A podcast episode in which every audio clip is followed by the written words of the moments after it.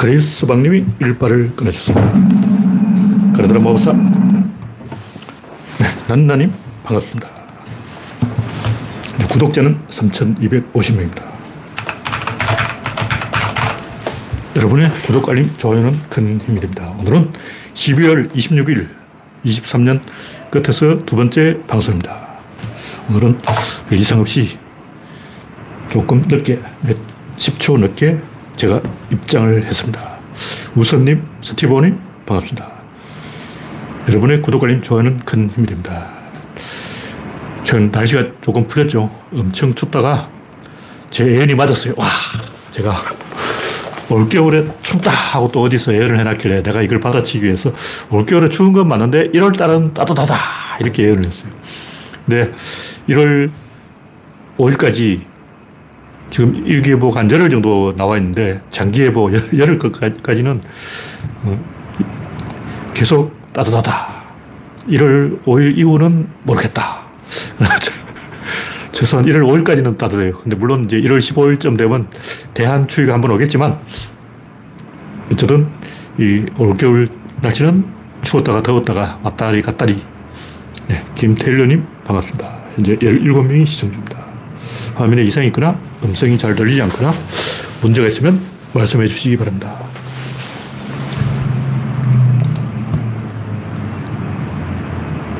중국은 엄청 추워가지고 난리가 났다. 영하 뭐 40도까지 떨어졌다. 중국 사람은 우리나라처럼 난방을 하지 않기 때문에 그 지역 사람들은 어떻게 북한 동포들은 어떻게 살고 있는지 궁금합니다. 첫 번째 곡기는 한동훈, 한동훈 윤석열 사금갑 전제. 네, 소장군님, 김태일님, 우수님, 반갑습니다. 현재 24명이 시청 중입니다. 박비희님, 어서오세요. 둘 중에 하나는 확실히 죽습니다. 하나가 죽으면 윤석열이 죽고, 둘이 죽으면 윤한이 죽는다. 윤한 대전. 옛날에 그 삼국 유사에 나오는 사금갑 설화.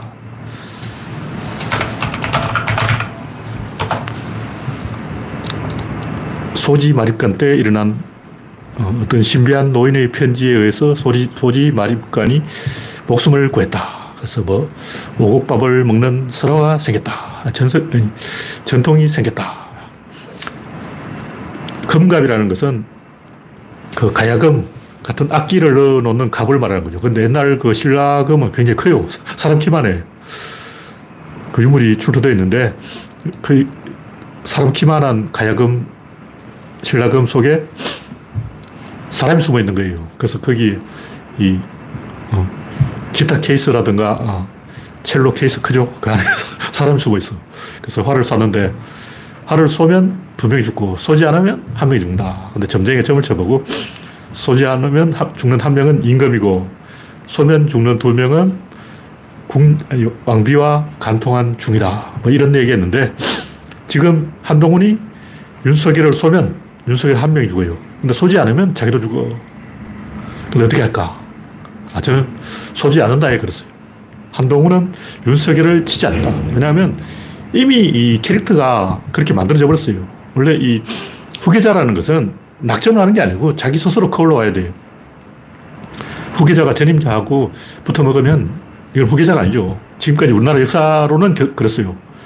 그러니까 항상 후계자는 전임자를 치고 올라와야 되는데 차별화를 해야 되는 거죠. 근데 한동훈은 그럴 낌새도 없고, 그럴 배짱도 없고, 그럴 생각도 없고, 그럴 포지션도 아니고, 지금 한동훈이 윤석열을 친다는 것은 제가 볼 때 굉장히 어색하고 불가능해요, 불가능해요. 왜냐하면 한동훈과 김건희가 통화한 휴대폰이 어디 있냐? 한동훈 휴대폰만 있는 게 아니고 김건희 휴대폰에도 그 내용이 그대로 들어있는 거예요. 그래서 김건희가 한동훈 그 통화한 내용을 설설 흘리기만 하면 이거란 말이죠. 그러니까 한동훈은 김건희를 못 칩니다. 제가 볼 때 윤석열은 특검을 거부권을 행사할 것 같아요. 그럼 선거 치면 어떡하냐. 한동훈 책임이지. 그 윤석열은 김건희 때문에 선거 져도 그건 한동훈 책임이야. 자기는 할 만큼 했어. 승리를 보였다고. 비대위원장 시켜줬잖아. 그럼 한동훈이 알아서 해야지. 이렇게 면피할 구멍이 생기면 인간들은 꼭 그렇게 행동합니다. 인간은 완벽하게 그 막다른 궁지에 코너에 핀치에 몰려가지고 온쭉달싹 못하게 되었을 때 그때 변하는 거지. 요만큼이라도 숨 쉴 구멍을 내주면 바로 되더래요. 그게 인간이에요. 물론 안 그런 인간도 있는데 노무현 같은 인간이 그런 거고 보통 인간은 그 패거리에서 못 벗어납니다. 좌파는 좌파 진영의 패거리 안에 갇혀 있고 우파는 우파 진영의 패거리 안에 갇혀 있는 거예요. 저는 좌파도 아니고 우파도 아니고 패거리도 아니고 농객도 아니고 구조론을 하기 때문에 자유롭게 말할 수 있는 것이고 전 진보나 보수 진영에 속한 사람이 아니에요. 저 진보를 떠는 이유는 보수는 바보도 할 수 있어. 동네 아줌마도 보수 막 어, 엄마 부대 주옥순 보수는 동네 아줌마도 할 수 있어. 어, 시골 할배들도 보수는 할 수 있다고. 그건 진보는 미래를 향하는 거기 때문에 알고 해야 된다고. 똑똑한 사람이 진보를 해야지. 바보가 진보하면 나라가 망해요. 러시아, 북한, 중국. 왜 저렇게 됐냐? 바보가 진보를 하면 가는 거죠. 진보는 나같이 좀 아는 사람이어야 된다. 그런 얘기죠. 저는 원래 진보도 아니고 보수도 아니고 구조론파예요.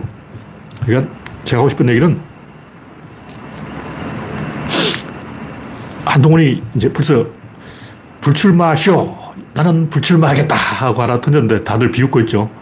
뭐냐면 제가 제갈량의 꾀주머니로 요술을 부리면 안 된다.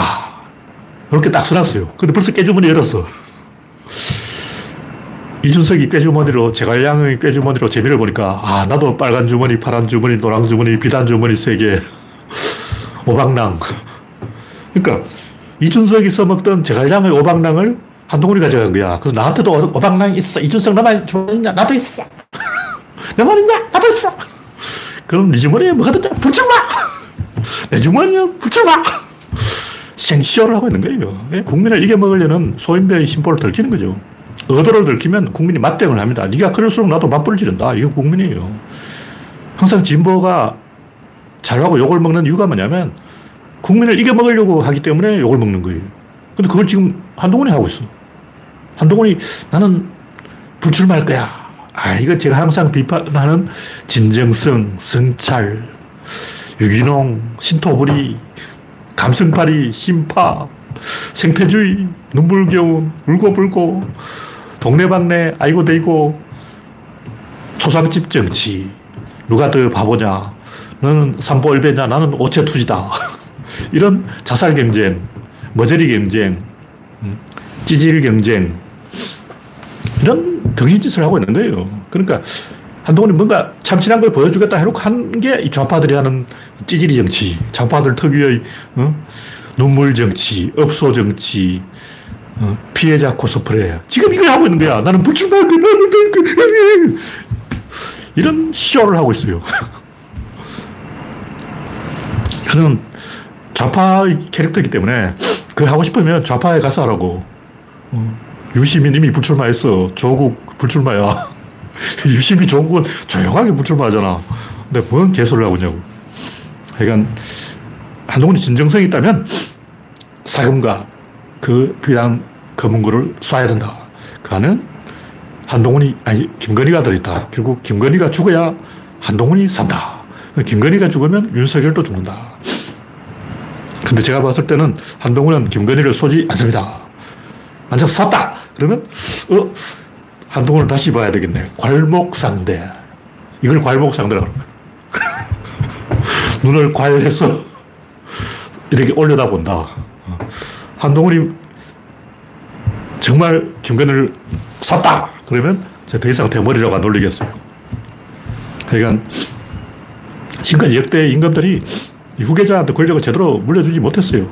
조광조, 중종이 조광조한테 권력을 준다 해놓고 안 줬죠. 이성계가 정도전한테 권력을 준다 해놓고 안 줬죠. 왜 정도전은 이성계한테 권력을 받지 못했을까? 왜 조광조는 중종한테 버림을 받았을까? 왜 김종필은 박정희한테 권력을 승계받지 못했을까? 박정희는 원래 줄라 그랬어요. 박정희 김종필한테 권력 줄라 그랬어. 근데 사방에서 칼이 들어오는 거예요. 그래서 아 뜨거라 하고 뭐 중종도 처음에는 조광조를 신뢰를 했다고. 이성계도 정도전을 신뢰를 했어. 근데 안 되는 거야. 이성계가 아무리 정도전 신뢰해도 이방문이 털어버리고 중종이 아무리 조광조를 신뢰해도 훈구 대신들이 그 당시 어떤 일이 있었냐면 무사 70명이 쿠데타 모의를 했어요. 다시 고려시대 무신 정치로 돌아가자. 임금이 미쳤다.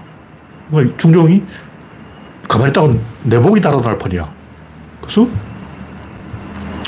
조, 조항조를 죽여버린 거예요. 왜냐, 지가 죽을 것 같으니까. 박정희, 처음에 김종필한테 권력을 주려고 그랬어. 완전히 푸틴하고 그 메드베데프, 푸틴도 해먹고 메드베데프도 해먹고 푸틴처럼 하려고 그랬다고. 근데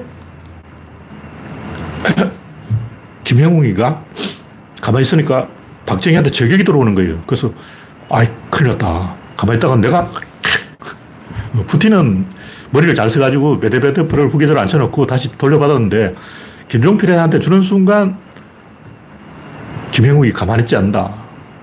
이걸 알아버린 거예요. 권력이라는 것은 애들 장난감이 아니야. 형제 간에도 부모 자식 간에도 공유를 하지 못한다는 거예요. 결국 박정희는 김재규와 차지철을 키워놓고 서로 경쟁시키다가 다 죽었다. 세 명이 다 죽었죠. 역사의 법칙은 항상 법칙대로 되는데 이유가 있다. 우리가 권력을 너무 어린애 장난감처럼 안이하게 생각해서 우리가 양보하면 저쪽도 양보하겠지. 뭐 이재명이 물러나면 뭐 국민이 알아주겠지. 천만의 말씀. 노무현이 스스로 몸을 버렸었는데 국민은 그 지금까지 제압할 때 정신 못 차렸어요. 노무현 죽인 그 국민 아직도 그러고 있어. 노무현 대통령 당선됐을 때 지지자들한테 여러분은 뭐 할 겁니까? 하고 물으니까 비판, 감시 이러고 있었다. 아직도 그러고 있는 거예요. 정신 못 차린 거예요. 권력을 어린애 장난감, 소꿉장난 이렇게 생각하고 우리가 양보하면 저쪽도 양보할 거야. 이낙연, 개코나. 그럴 리가 있나? 애들 장난이냐고. 그 소꿉장난이지. 진지한 얘기 아니에요. 네, 다음 곡지는 이준석의 신당 창당. 네. 영원용님, 올리원님, 잼영리님, 김영창님, 반갑습니다. 현재 63명이 시청 중입니다. 이준석의 신당을 뭐 내일인지 모레인지 창당한다고 발긴 200명을 벌써 모았다 그러는데 뭐 해야 될 겁니다. 이제는 이제 취소하고 싶어도 한동훈 때문에 불가능해요. 다시 말해서 이준석이 다시 이 국힘당으로 돌아가고 싶어도 한동훈이 어, 네가 오기만 해봐라 쳐주겠다 이러니까 이제 테러가 막혔어요. 이제 방법이 없어. 못, 못 돌아가는 거죠. 그러니까 재능이 있는 사람은 진보로 가야 되는데 바보들은 보수를 해야 되는데 이준석은 재능이 있는데도 보수로 간 거는 비겁해서 그런 거예요. 내가 볼때 이준석은 원래 스타일이 진보야 이게. 그런 식으로 막 치고 나가는 게 진보라고. 뭐 팸이냐 안 팸이 이런 건 중요한 게 아니에요. 이런 거는 하루에 12부터 바뀌는 거야. 먹힌다 싶으면 하는 거지. 그건 본질이 아니고 이준석 재능이 있어. 근데 아스퍼그야 인간이. 성격이 안 좋아. 아스퍼그들은 낯가림 심하기 때문에 인사를 안 해요. 저도 인사를 안 하는데 저, 제가 만약 정치를 했다면 아, 너 이준석이냐 이럴 거예요. 저 우리 아버지한테도 막대하는데 음, 이준석 자기 아버지 말도 안 듣는 거야. 나도 아버지 말 들은 적이 한 번도 없어. 심지어 아버지 나한테 이래라 저래라 시킨 적도 없어. 아버지는 저한테 단 한 번도 야단친 적이 없어요. 태어나서 아버지한테 잔소리 한 번도 안 들은 사람은 많지 않을 거예요. 그러니까 한동훈이 이준석을 처리하려고 타격을 왔기 때문에 이준석은 테러가 없다. 어쨌든 이준석은 아스퍼거기 때문에 저러고 있다. 그래서 이준석이 왜 이 당선이 안 되는 그 지역구로 갔냐. 이준석 지역구가 뭐 거기서 한다고 해서 국회의원 될 생각이 아예 없어요. 이준석 원래 농객이야. 그러니까 제가 그 동네 이름 까먹었는데 이준석이 그 지역구에서 출마하는 이유는 애초에 국회의원 할 생각이 없어서 그런 거예요. 안철수도 그렇죠. 안철수는 왜 서울시장을 거부했을까? 대통령은 어전팀이 있기 때문에 24시간 어전이 따라붙으면 괜찮아. 대통령 할 수 있어. 근데 서울시장은 어전팀이 그렇게 안 따라붙는다고. 그래서 어전이 안 받쳐주니까 서울시장 안 한다 그런 거예요, 안철수. 마찬가지 이준석도 노원에 나오는 이유가 왜 노원에 출마하겠냐고. 그게 당선 안 돼. 그 몰라서 그런 게 아니고, 바보라서 그런 게 아니고, IQ가 0이라서 그런 게 아니고, 똑똑한 양반이. 양반 똑똑한 사람인데, 국회의원 될 생각이 없는 거예요. 원래 정치인 자질이 없어. 원래 그런 놈이야. 근데 노무현 문재인 또 낯가림이 좀 있죠. 그래서 이 중도로 가는 거예요. 이 socialism이라는 게 social이라는 뜻이 사귄다는 뜻이에요. 사크, 축구하고 어원이 같아.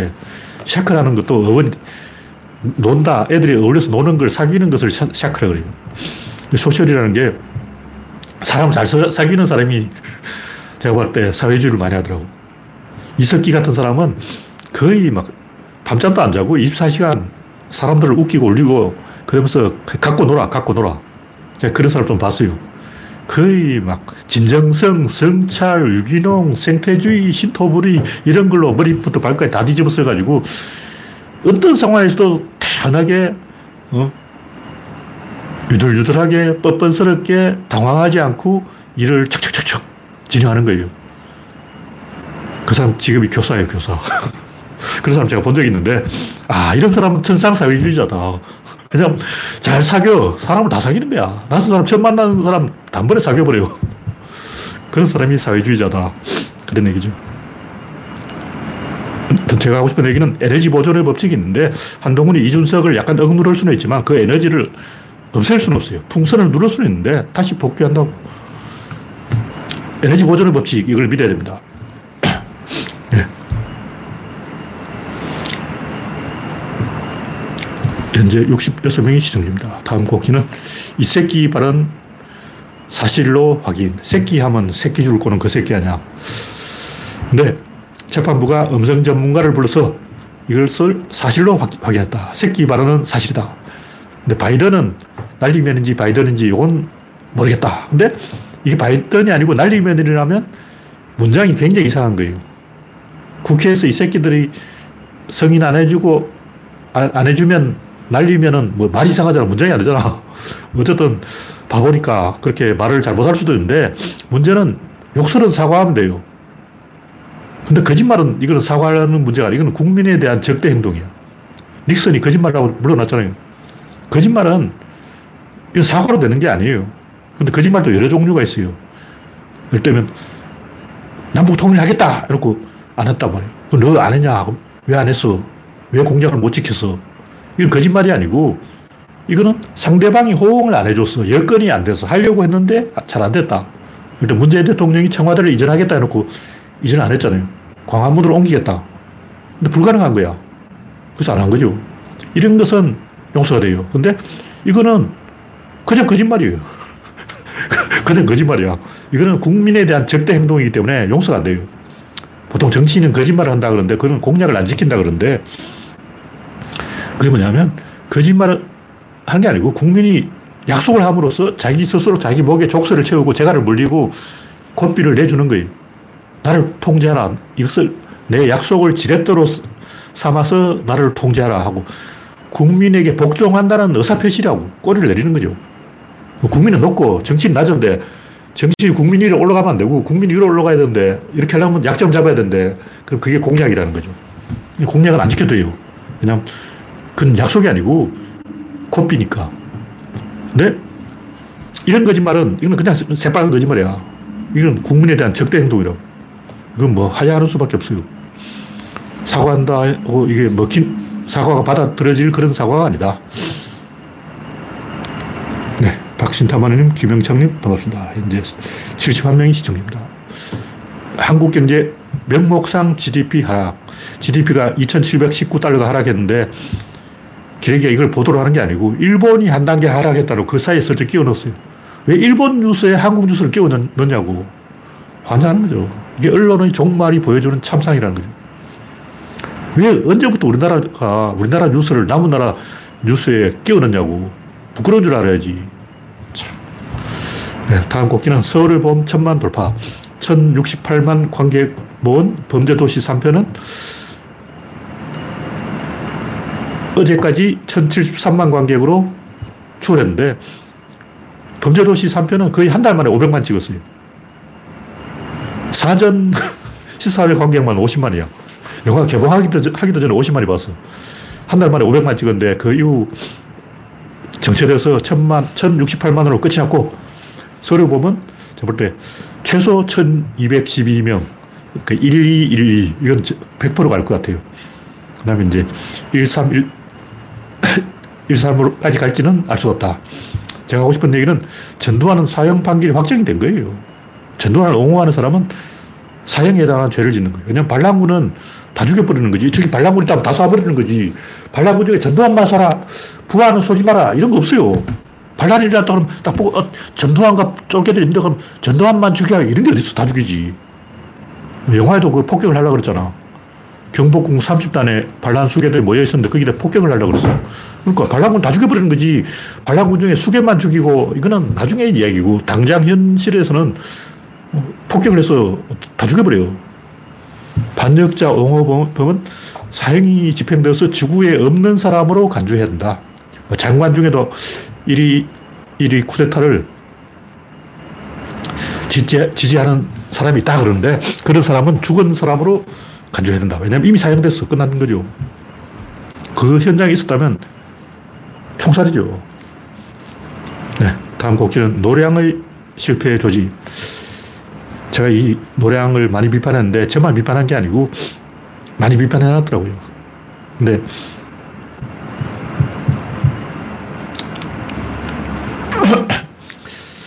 김한빈 감독이 이순신을 세 번 죽였다. 일단 그 노래, 명량은 천만 관객이 왔으니까, 흥행을 했으니까, 뭐 그것도 가치가 있죠. 근데 문제는 왜 덤문은 실패했냐고. 근데 그 관계가 있어요. 왜냐하면 우리나라 그 well-made 전략, 블록버스터 전략 자체가 깨진 거예요. 이렇게만 하면 된다. 그래야 이 극장가가 먹고 살아. 다시 말해서 좀 CJ가 망한다, 파산한다 이런 말이 있어요. 영화에서 철수한다 이런 말이 있는데 내가 CJ라고 치고 원래 영화를 10편 찍었다. 이 중에 3편만 천만 돌파하면 나머지 좀 망해도 산다. 이런 계산이 딱 있는 거예요. 그럼 3편을 천만 확보하기 위해서는 그 3편이 확실하게 천만 와야 돼. 그래야 이 나머지 7편도 먹고 살아. 근데 3편 다 쫄딱 망해버렸다. 그러면 이제 영화를 만들 수가 없는 거예요. 거짓됐어. 그러면 블록버스터 공식이 나와야 되는 거예요. 유명 배우 쓰고 예산 때려박고 러닝타임 길게 늘리고 코미디 좀 집어넣고 멜로 좀 집어넣고 신파도 좀 집어넣고 이렇게 하면 무조건 천만 온다. 이런 공식이 있어야 안심하고 제작사가 어, 투자자를 확보해서 영화를 때려 만드는데 이 공식이 최근 다 깨져버린 거예요. 그러니까 이제 천만 감독도 믿을 수 없다. 그 시나리오 원작이 좋았던 거지 그 감독이 유능했던 게 아니에요. 특히 김용화. 솔직히 김용화 이 양반은 국가대표 때부터 이상했어. 그때부터 이게 뭐, 이런 영화에 왜 관객이 그렇게 많이 오냐. 내가 볼 때 국가대표는 한 100만 정도가 적당했어요. 홍보를 잘해서 그런지 몰라도 100만 정도가 적당한데 왜 그렇게 수백만씩 오는지 이해가 안 돼요. 일단 그 명량은 망했다. 이건 제가 여러 번 이야기했고, 한산대첩도 망했는데, 그 통영시인가 어딘가에서 그 자체 유튜브 영상을 제작해서 왜군이 50m 거리에서는 어떤 포를 쏘고 30m 거리에서는 어떤 포를 쏘고 100m 거리에서는 어떤 포를 쏘고 이게 다 있어요. 그리고 그 당시 활도 많이 쐈어요. 활을 어떻게 쏘냐면 일단 그 자갈탄을 한 방 날려가지고 천자 총통이나 지자 총통에 납환이죠. 납, 요만한 자갈 600개를 넣어요. 그리고 사람들이 잘 모르는데 성자 총통도 굉장히 활약을 했어요. 성자 총통은 총알을 15발 넣어요. 한 번 쏘면 15발이 한꺼번에 날아가는 거예요. 그것도 존나 굵어. 성자 총통 구멍 이만해요. 이만한데 15발 날아가서 방표고 뭐고 다 때려서 부숴버린 거죠. 그 다음에 화로 쏴서 한 명씩 죽이는 거야. 근데 이런 걸 제대로 고정을 안 해가지고 이겼다 그러는데 어떻게 이겼는지 알 수가 없는 거예요. 그리고 특히 명량은 이 졌어. 영화 보면 진 거야. 감독이 꿈을 꿔서 꿈속에서 이겼다 말고 대포를 막 40개씩 묶어가지고 한꺼번에 사서 이겼다고 대도하는 개소리하고 조선시대 대포는 그렇게 쏘는 게 아니에요. 대포 쏘는 게 그냥 쏘는 게 아니야. 일단 이제 대포 구멍을 씻고, 그 다음 화약을 넣어야 되겠죠. 그 다음 쑤셔야 되죠. 그 다음에 그 나무로 든 경목을 넣어요. 경목을 다 쑤셔야 죠. 그 다음 진흙을 넣어요. 진흙으로 뭐냐, 공기 깨서 구멍을 막아. 또 쑤셔야 되죠. 그 다음 또 경목을 넣어요. 또 쑤셔. 그 다음에 총알을 또 15발 성자 총통 넣어야 되는 거예요. 근데 이 시간이 너무 많이 걸려가지고 조총보다 밀리는 거 조총은 네 발을 넣어요. 조총은 나발을 네 발을 넣고 성자 총통은 15발 넣는데 그냥 막 빵빵 쏘는 게 아니고 화약 넣고 쑤시고 경bom 넣고 쑤시고 지렁 넣고 쑤시고 총알 넣고 쑤시고 총알 또 넣고 쑤시고 또 마지막에 경bom 넣고 쑤시고 존나게 해야 돼. 그걸 하나도 안 보여주고 이놈 새끼가 이놈들 감독이냐고 나도 아는 것을 특히 비전문가도 아는 것을 그 성자총통 쓰는 거, 어? 총검수를 해도 뭐 1단계, 2단계 있는데 차례총 뭐 하고 하잖아. 이게 15단계를 다 보여줘야 된다고. 넣고, 쑤시고, 넣고, 쑤시고, 넣고, 쑤시고, 이걸 안 보여주고 무슨 영화 찍는다고 지랄하고 있냐고. 인간이 안 해, 놈 새끼는. 제발, 성자총통, 천자총통, 지자총통, 어떻게 쏘는지 공부를, 저총도 그렇게 막안 쏴요. 저총도 수시고, 수시고, 수시고, 이거 존나게 해야 돼. 그리고 특히 그 영화에서 엉터리가 뭐냐면 우리나라 병사들이 조선시대 포졸복을 입고 있는 거예요. 갑옷을 입고 있으면 이게 뜨거워가지고 익어버려요. 그래서 겉에다가 포졸복을 입는 거죠. 근데 제가 이 과천 경마장에 가서 마사박물관에서 조선시대 그림을 보니까 기병들이 전부 전원이 갑옷을 입고 있어요. 모든 병사 갑옷을 입고 있어. 이거 좀 아는 사람이 어디 유튜브에서 이야기했다 그러는데 갑옷을 안 입고 있으면 동료 병사의 칼이 찔려요. 적군한테 찔리는 게 자기 편한테 찔린다고. 자기 편 칼을 확 휘두르면 옆에 있던 사람이 찔리는 거예요. 투구도 없고 갑옷도 없고 그냥 병사가 있으면 자기 편한테 찔려서 전투 자체가 불가능해. 그러니까 이기고 지고 간 전쟁 자체가 안 되는 거예요. 이런 하나도 구성을 안 했어. 그냥 포적으로 있고 막 당파창 하나 들고 당파창은 임진왜란 이후에 나온 거야. 그 당시에 당파창이 없었어요. 개소리 하는 거지. 그리고 한산대첩도 그래요. 뭐, 바다에 성벽을 쌓아라! 연벽하고 있네. 하객진이라는 것은 이 가운데가 돌파되면 이게 완전히 깨지는 전투고 도쿠가와 이에야스가 하객진에다가 다케다 신기한테 개박살 난 적이 있어요. 하객진은 아무나 쓰는 게 아니에요. 처음에는 일자진을 쭉 가다가 상대방이 첨자진으로 나오면 이게 뒤로 도망을 가요. 도망을 갈 때 따라와야 돼. 근데 안 따라오면 어떡하냐. 한사 대첩은 아군의 한 부대를 섬 뒤에 숨겨놓은 거예요.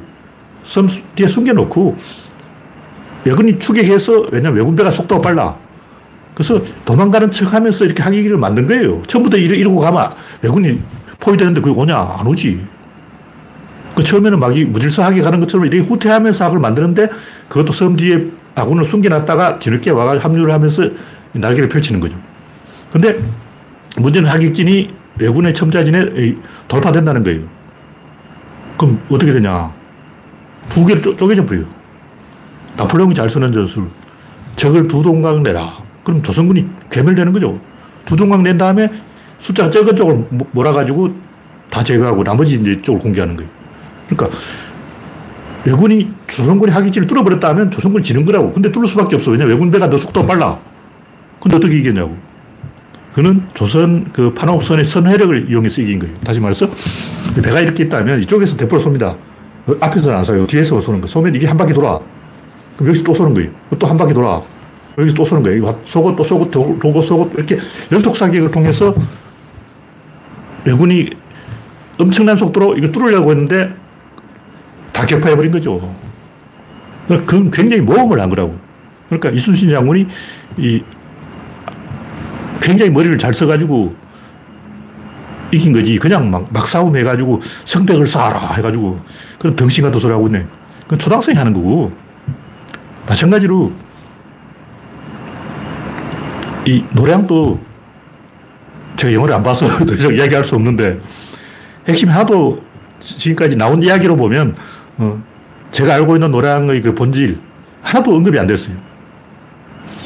노량은 7천량 해전의 완벽한 복수극인데 똑같은 야간전이고 관음포로 몰아넣어서 완전히 그, 뭐 도관에 던지를 만들어서 전멸시키려고 간 거죠. 근데 시마저가 빠져나갔어요. 왜 빠져나가냐? 너무 몰리다 보니까, 근데 야간이라서 근접전이 되어버린 거예요. 근접전이 되면, 그 뭐냐면, 뜻하지 않게 배수진이 되어버린 거예요. 왜 관음포로 몰려들었는데 왜 구멍 속으로 들어간 거야? 외군이 모르고 우회해서 나가려고 하다가 엉뚱한 데 들어가 버렸어요.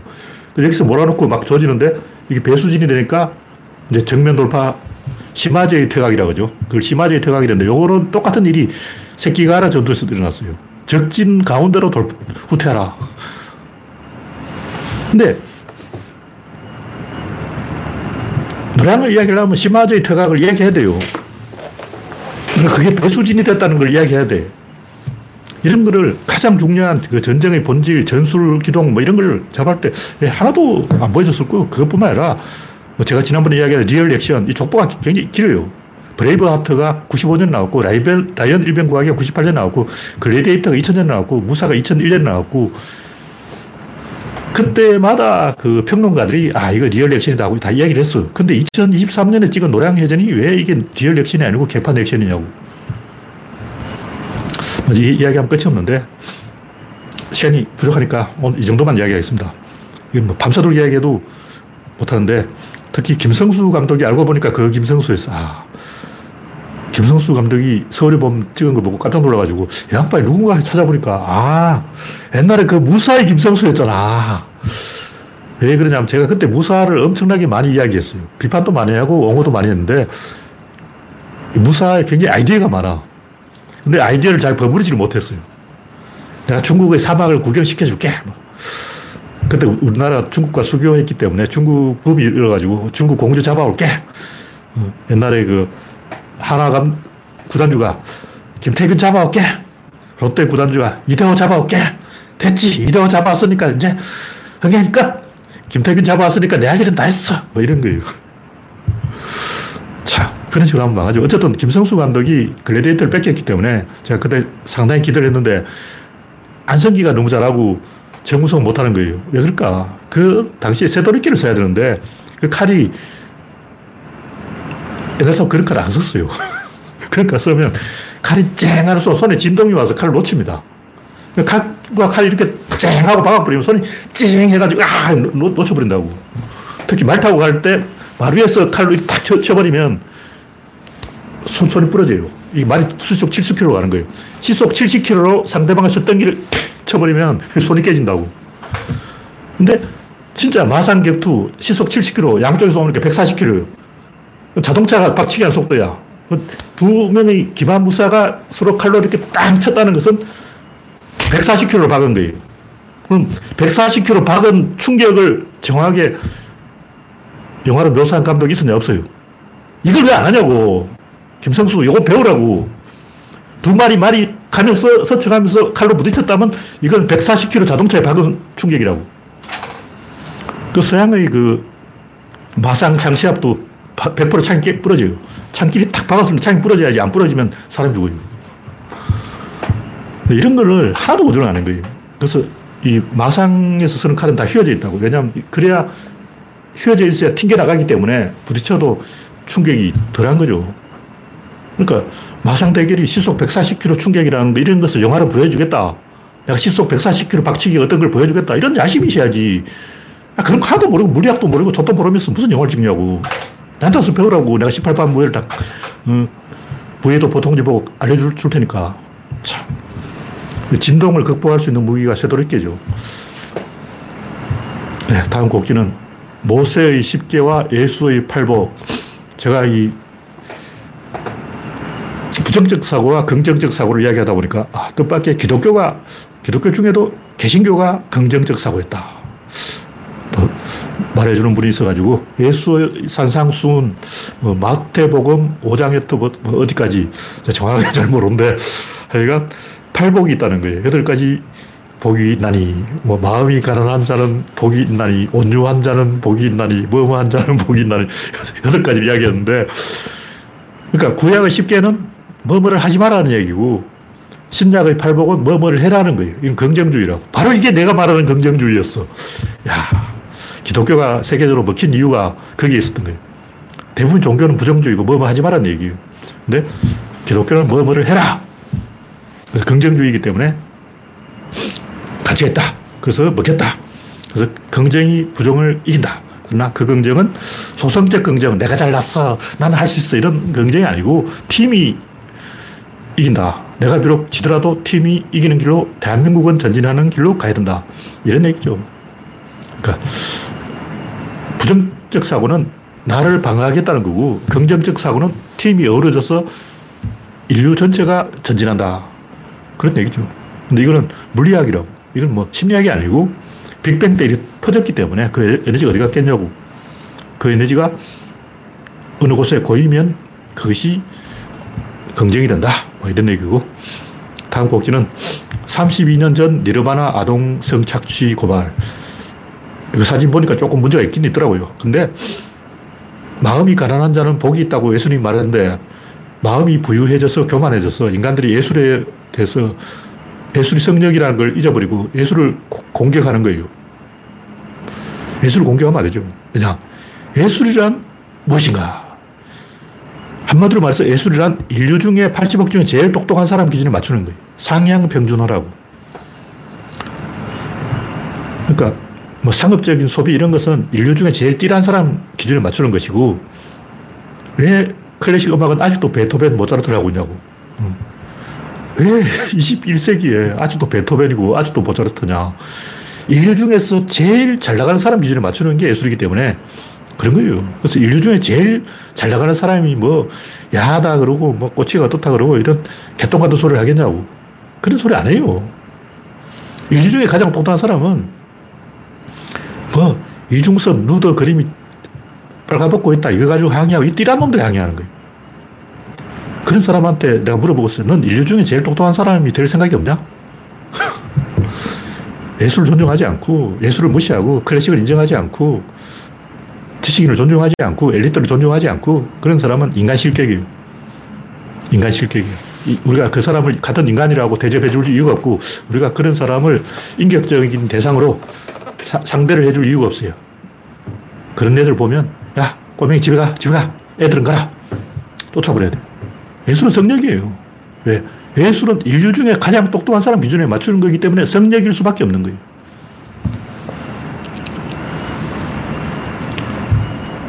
네, 다음 곡기는 이중섭, 루더 그림, 항의, 초딩. 이것도 뭐 가전 얘기인데, 고추가 매워서 불쾌해요. 김치 냄새가 불쾌해요. 마늘 냄새가 불쾌해요. 된장 냄새가 불쾌해요. 저는 비린 것을 못 먹어요. 저는 고기를 못 먹어요. 저는 밀가루를 못 먹어요. 그런 사람은 인간 실격이에요. 옛날에 그런 얘기 안 했잖아. 옛날에 먹을 게 없는데, 뭐, 뭐를 못 먹는다. 그러다가 굶어 죽지. 저는 김치 냄새 못 먹어요. 그러면 그 사람하고 같이 밥을 안 먹습니다. 죽을 때까지 그는 그 사람하고 같이 밥 안 먹어. 하 여간 어린이는 TV에 어른이 뽀뽀하는 장면만 나와도 막 자기 눈을 가려요. 왜? 불쾌하니까 가리는 거죠. 마찬가지로 조선시대 할배들도 구한말에 여학생들이 치마가 정강이까지 오는 거예요. 종아리를 본 거예요. 종아리를 보고 막 눈을 가려요.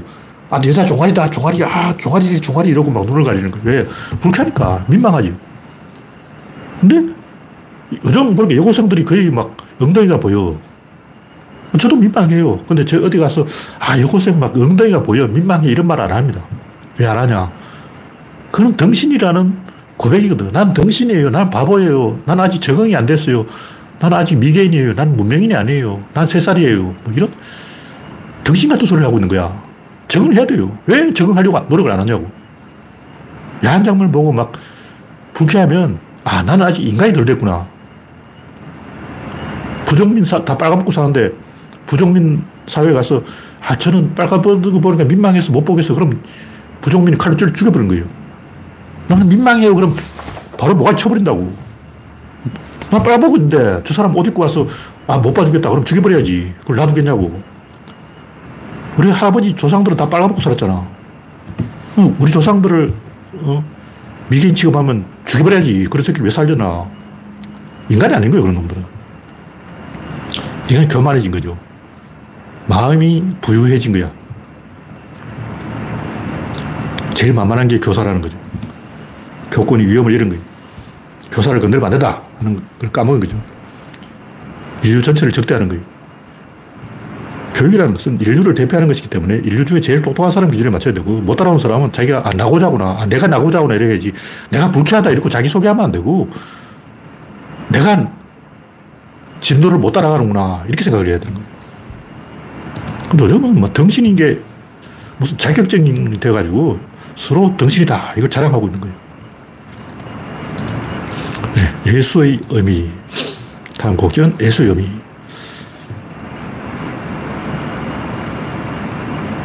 그래서 이것도 제가 내용을 길게 써놨는데, 인간은 본능적으로 이 우주가 이론론적으로 존재한다는 걸 알아요. 태어날 때부터 그걸 알아. 근데 그걸 말로 설명하려고 하는 순간 왜곡되어 버리는 거예요. 그럼 세상은 무엇으로 이루어졌는가? 이 질문을 딱 받으면 무엇으로 이루어져? 두 개가 있는데 이루어져가 먼저고 무엇이 나중인 거예요. 이건 동이고 이건 정이야. 무엇은 정이고 이루어지면 동이라고. 동이 정이 앞선다. 이게 구조론이라고. 이루어짐이 무엇에 앞서는 거예요. 이루어진다는 것 자체가 이론론이라고. 무엇은 이론론이지. 이 세상 무엇으로 되어 있는 게 아니고 이루어짐으로 되어 있다. 정으로 되어 있는 게 아니라 동으로 되어 있다. 이걸 말해야 하냐고 그냥 알지. 누구나 다 아는 거예요. 근데 예수의 그 사상에서 사람들이 그걸 읽어버린 거예요. 아, 예수 이야기가 그 이야기가 그 이야기였어 하고 눈치를 까버렸어.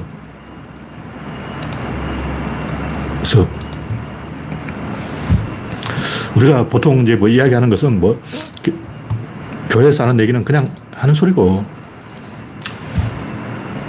권력과 의미 권력이 있고 의미가 있는데 인간은 의미를 추구하고 그 의미의 출처 의미가 어디서 나오냐? 이 권력에서 나오는 거예요. 이걸 인정한다는 것은 신을 인정한다는 거죠. 그러니까 인간이 의미를 추구하다 보면 필연적으로 그 의미의 근거를 찾게도 그 근거를 찾다 보면 결국 신에게 도달한다는 거죠. 이 둘을 합친 거냐. 제가 이제 구조론적 용어로는 그건 나음이라는 거죠. 나음은 권력 위의 권력이에요. 권력의 권력이라고. 그러니까 자식에 대해서 부모가 권력이 있어요.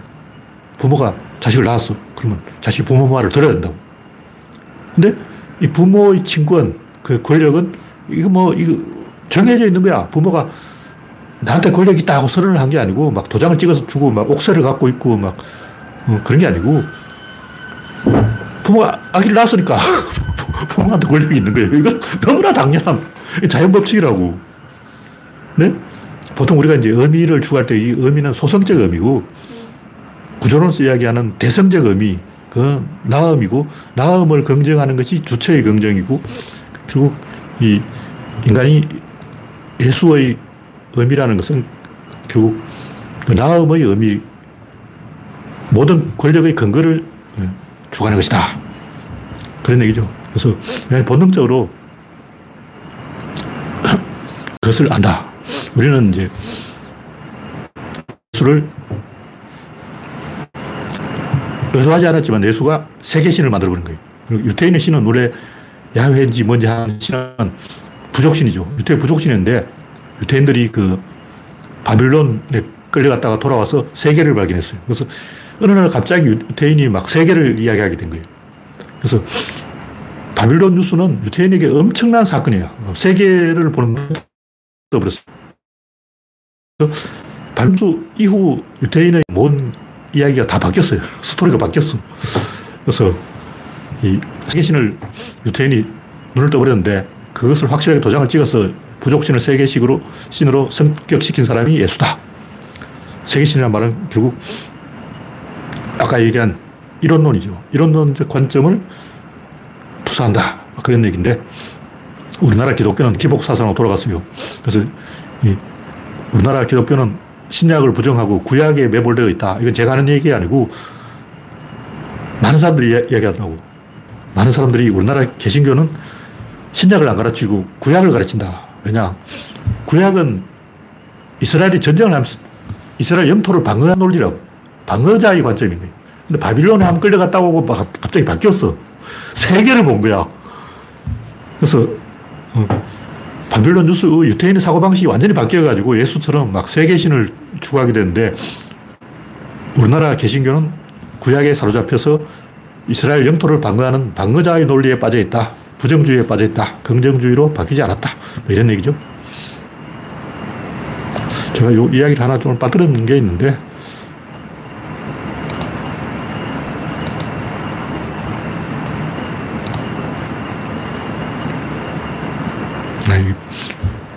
사랑과 운명, 이거 제가 쭉, 이것도 이야기해야 되는데, 시간이 별로 없지만, 이왕 이야기 시작했으니까, 사랑과 운명도 이야기해보자.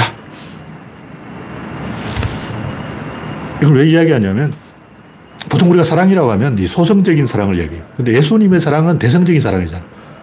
예수님이 남녀가 연애하고 막 어, 부모 자식의 사랑 이런 걸 이야기한 게 아니잖아. 인류의 이런 거라고. 근데 예수 말만 들으면 뭔 소리 하는지 갑자기 왜 오른밤을 맞았는데 왼밤을 돌려야 되는지 이, 해가안 돼, 이해가 안 돼. 근데 이 대성적인 사랑, 이렇게 의미를, 사랑이라는 의미를 확대하면 뭔가 감이 오는 거죠. 그게 뭐냐? 그게 운명이라는 거죠. 그러니까 보통 사랑, 이건 소성적인 사랑이고, 운명, 이거는 대성적인 사랑이라 운명이라는 게 뭐냐? 사랑이라는 게 뭐냐? 자기 선택지를 줄이는 거예요. 그러니까 사랑은 호르몬이 나오기 때문에 꽂혀가지고 다른 걸 안 보게 되는 거죠. 의장 관리를 하다가 이 여자도 보고 저 여자도 보고 막 이런 의장 관리를 하다가 은 하나에 꽂혀가지고 다른 게 눈이 안 가. 가려도 안 가. 막 귀찮아지고 불편해지고 막 어, 어색해지고 그런 거죠. 마찬가지로 자기 스스로 자기 운명을 줄이는 거예요. 해간 한쪽 팔을 잘라버렸어. 나폴레옹의 운명교향곡 빠바바밤 하고 처음부터 막 색이 나간다고. 잘 들어보면 막 호런 소리가 나온다. 아, 이건 오스트리아의 대평원 나폴레옹이 비엔나를 향해 진격하고 있는 거야. 그래서 나폴레옹 운명 기왕을 딱 들어보면 아 지금 오스트리아 비엔나 들판이 나오고 있어. 아 지금 비엔나 성을 공격하고 있어. 아 지금 대포 막 쏘네. 아 지금 말이 막 달리고 있어. 이거 다 느끼잖아. 운명 기왕그 그 전쟁하는 장면이 다 나와요. 근데 베토벤도 운명적으로 음악에 올인하지 않을 수 없게 된 거예요. 왜냐면 귀가 안 들려. 저도 한쪽 귀가 안 들리는데 운명적으로 그렇게 하지 않으면 안 되는 상황에 빠져버린 거죠. 저도 아스퍼거이기 때문에 다른 걸 하고 싶어도, 좀 정치를 하고 싶어도 못 하는 거죠. 아스퍼가 무슨 정치를 하냐고. 이걸 못 하게 되고, 저걸 못 하게 되고, 요걸 못 하게 되고, 에라 모르겠다. 이왕 이렇게 된 김에 나 자신을 더욱더 궁지로 몰아넣자. 한쪽 팔 잘라버리고, 한쪽 팔 잘라버리고, 구조론밖에 할 수밖에, 구조론을 할 수밖에 없는 상황에 자신을 가져야 되는 거죠. 베토벤도 귀가 안 들리고, 이제 작곡이나 하자. 에라 모르겠다. 이제 연애도 끝났고, 어, 귀가 안 들려서 연애도 못 하겠고, 얼굴도 못 생겼고, 작곡이나 하자. 나폴레옹도 어, 비엔나를 향해서 진격하면 이제 모스크바까지 가는 수밖에 없어요. 이왕 이렇게 된 이상 청와대로 간다. 유비 관우 장비도 도원결의를 하는 순간 선택지가 좁아져 버린 거죠. 이제 다른 걸 할 수 없게 돼. 이런 식으로 인생의 본질은 사랑도 아니고 행복도 아니고 쾌락도 아니고 성공도 아니고 운명이고 운명이 뭐냐? 그 대성적인 사랑을 말하는 거예요. 그것은 자기 자신의 다른 가능성을 차단해서 에너지를 끌어올리는 것이다. 신을 믿는다는 것은 운명을 믿는다는 것이다. 이런 얘기를 왜 하냐면 아까 그 예수의 이런 논 이걸 사람들이 예수가 굳이 이런 얘기를 안 해줘도 느낀다는 거죠.